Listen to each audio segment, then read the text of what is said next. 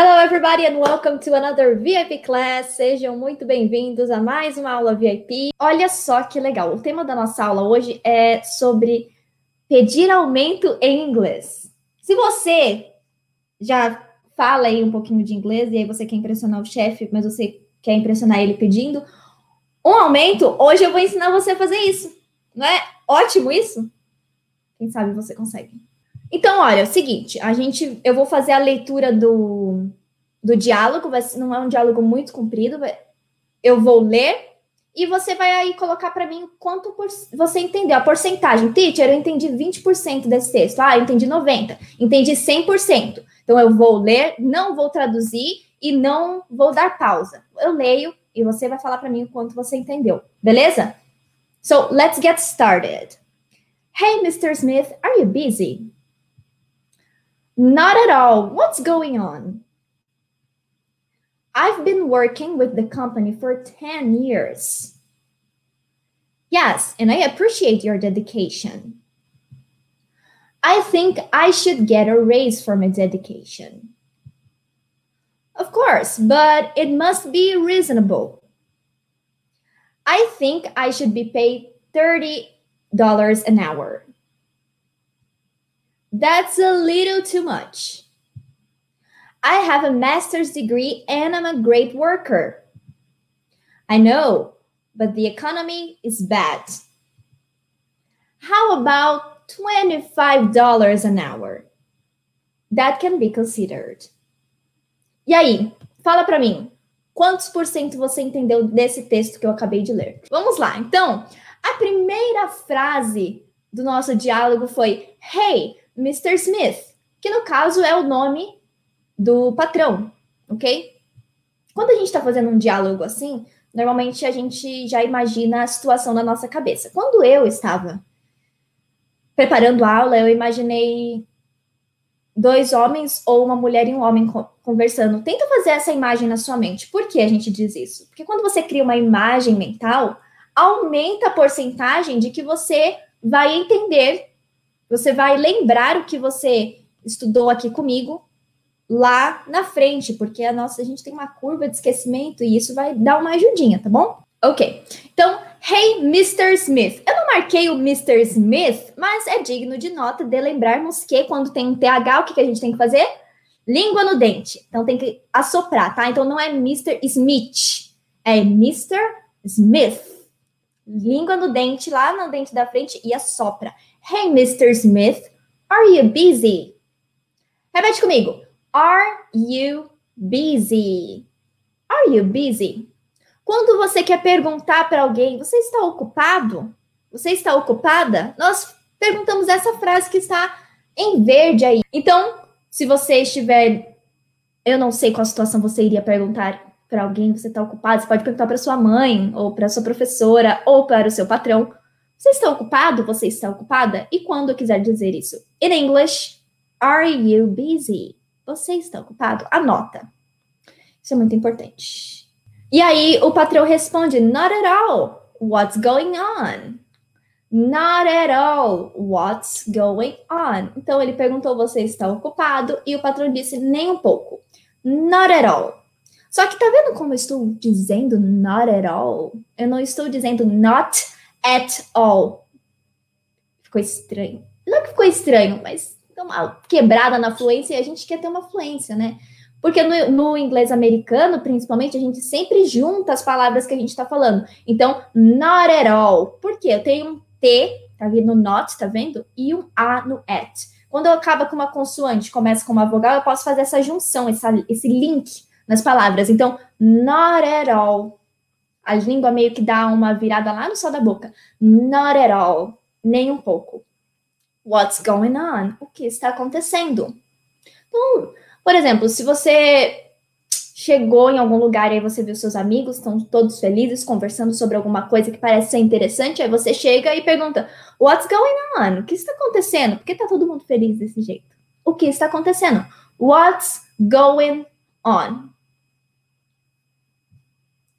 Sempre tenta imaginar aonde você usaria essas frases, tá bom? O Rodrigo chega e fala assim pro patrão dele: I've been working with the company for 10 years. I've been working with the company for 10 years. Eu estou trabalhando para a companhia ou para a empresa por 10 anos. I've been working with the company for 10 years. Olha só esse I've been working. Para quem estuda o inglês já há um certo tempo, já entendeu que quando aparece esse I've, tá falando daquele tal de present perfect. O que, que é o present perfect? É quando a gente quer falar no passado, mas não estamos definindo um tempo. Por exemplo, ontem ou antes de ontem. Eu estou falando que eu tenho trabalhado há muito tempo na companhia. Ele fala que por 10 anos, I've been working with the company for 10 years, mas eu não estou especificando em que tempo no passado que eu estou trabalhando. É aí que a gente usa esse tal do present perfect. Por que, que ele costuma ser tão difícil? Porque às vezes a gente consegue assimilar ele com alguma estrutura no português, mas na maioria das vezes não.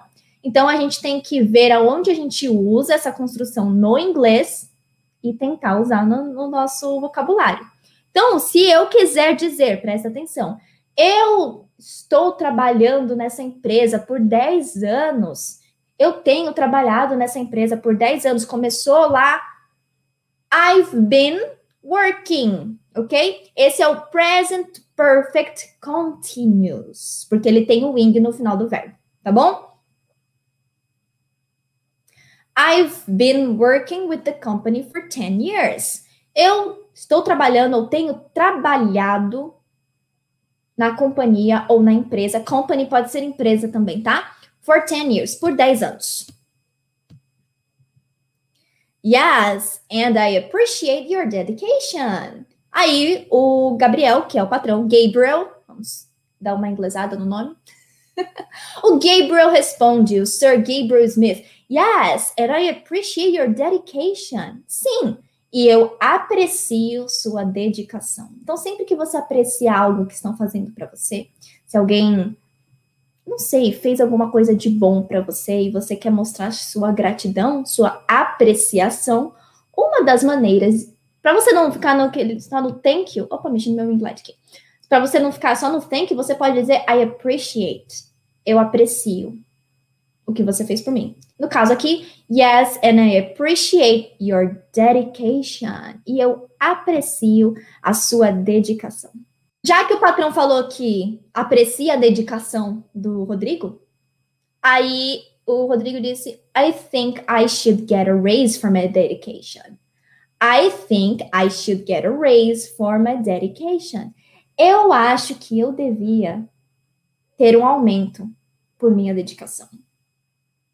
E aí nós temos duas palavras que estão highlighted, que estão coloridas, destacadas, que é o should e a frase get a raise, get a raise, ok? Vamos começar com o raise, que a gente já, já comentou sobre isso.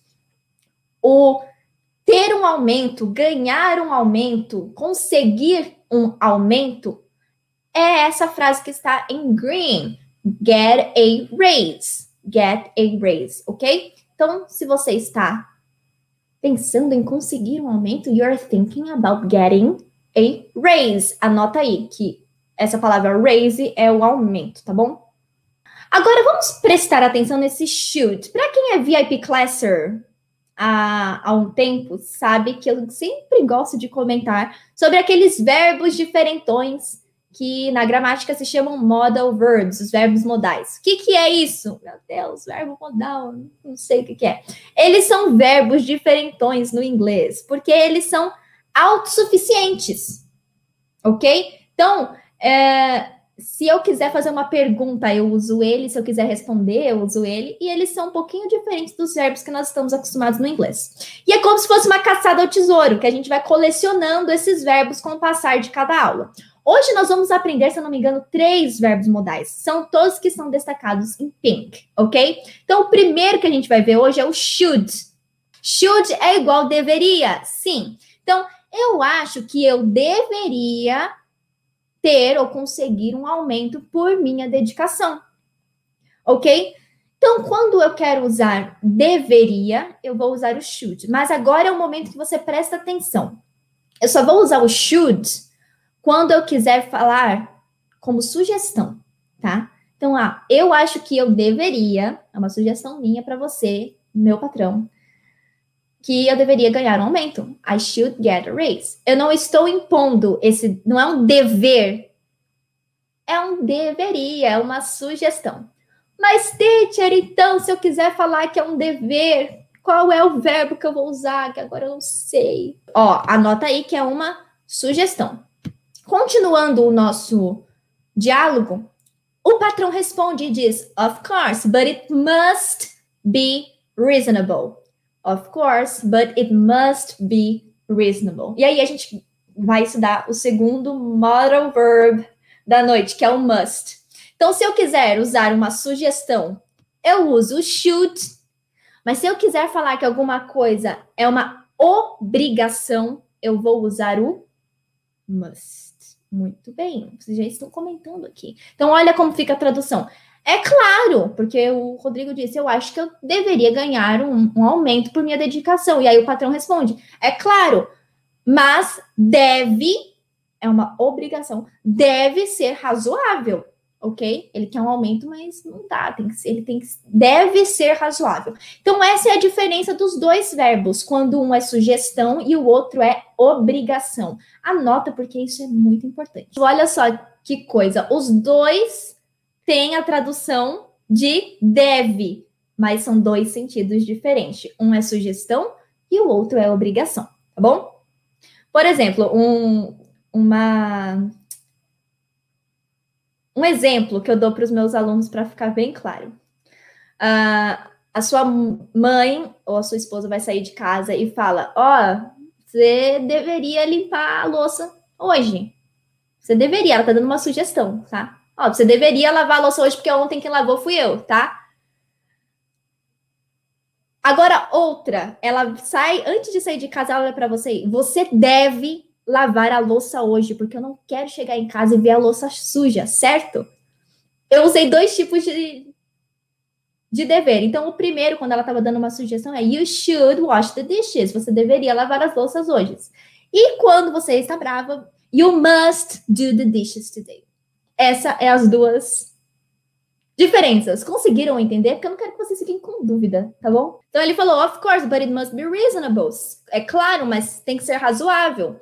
Aí o Rodrigo responde: I think I should be paid $30 an hour. Eu acho que eu deveria ser pago, ok? $30 an hour, 30 dólares a hora. Então, olha aí o should de novo. Esse should é o quê? De sugestão. Ele tá dando uma sugestão pra, pro patrão. Então, I think I should. Eu acho que eu deveria ser pago. Be paid, ok? Paid é pago. É o passado de pay de pagar, tá bom? To pay, passado paid. I think I should be paid $30 an hour. Eu vi alguém aí, eu só não vi o nome, que estava falando que o TH é a coisa mais difícil no inglês para pessoa. Então, é prática, tá? Você tem que colocar a língua lá na ponta do dente e assoprar. Por exemplo, 30, tá bom? Não é 30, é 30. Dá para ouvir o meu que fazer? Não tem o que fazer a não ser praticar. Então, sempre que você vê o TH, por exemplo, no think, aí você se força a fazer isso. Uma hora começa a vir natural, mas você tem que praticar, tá bom? E aí o patrão responde: That's a little too much. Isso é um pouco demais. 30 dólares a, a hora? Não, não dá. Ele não tem como pagar 30 dólares a hora ele deu, o, o Rodrigo deu a sugestão, mas o patrão não, não, não tem como pagar. Então, ele disse, that's a little too much, isso é um pouco demais. Então, aí ele falou, não, é, that's a little too much, é um pouco demais, não tem como. E aí, ele responde, o funcionário responde, I have a master's degree and I'm a great worker. I have a master's degree and I'm a great worker. Então, ele disse, I have a master's degree and I'm a great worker. Eu tenho um mestrado e eu sou um ótimo, um bom trabalhador. Worker.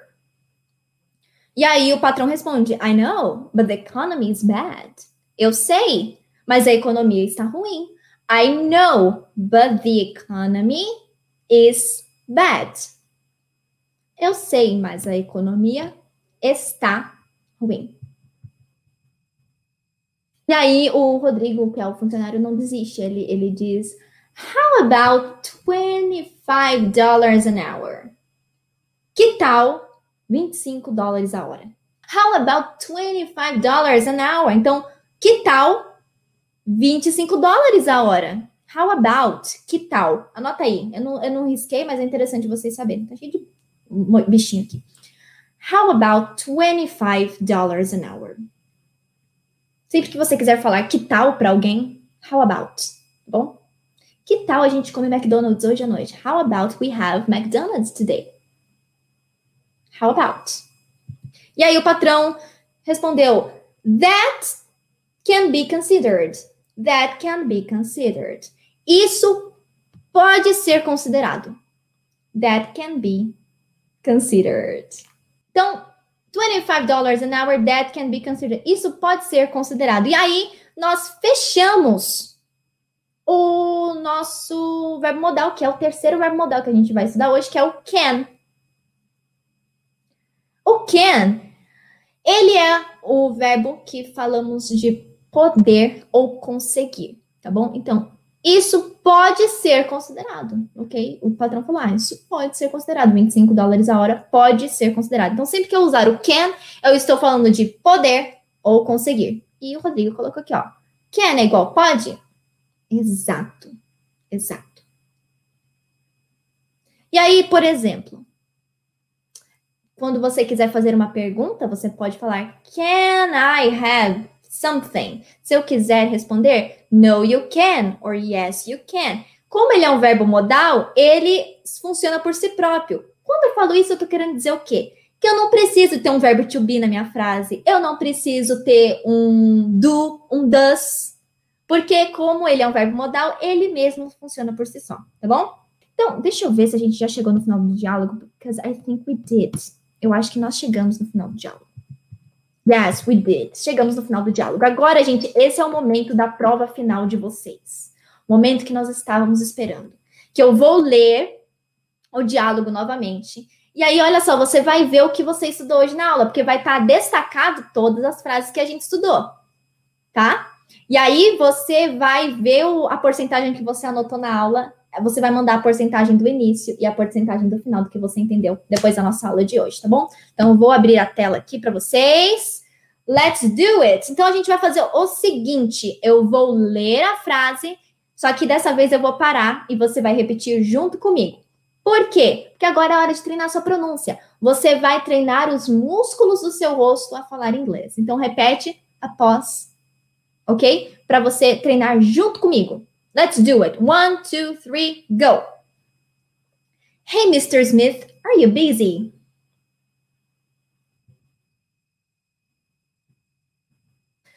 Not at all. What's going on? Repeat.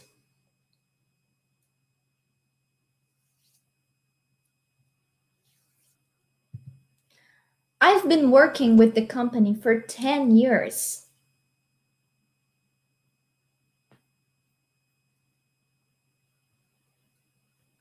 Yes, and I appreciate your dedication.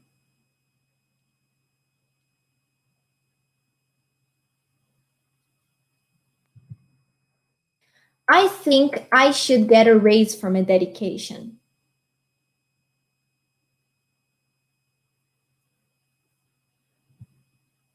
Of course, but it must be reasonable.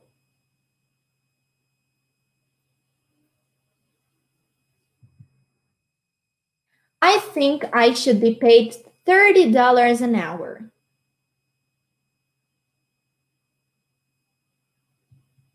That's a little too much. I have a master's degree and I'm a great worker.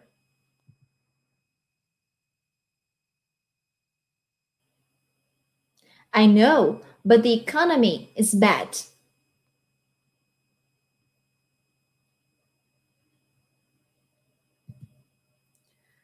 about $25 an hour.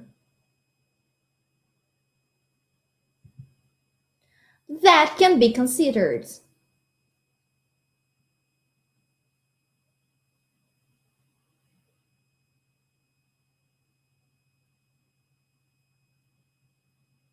Conseguiu? Repetiu junto comigo? You did it?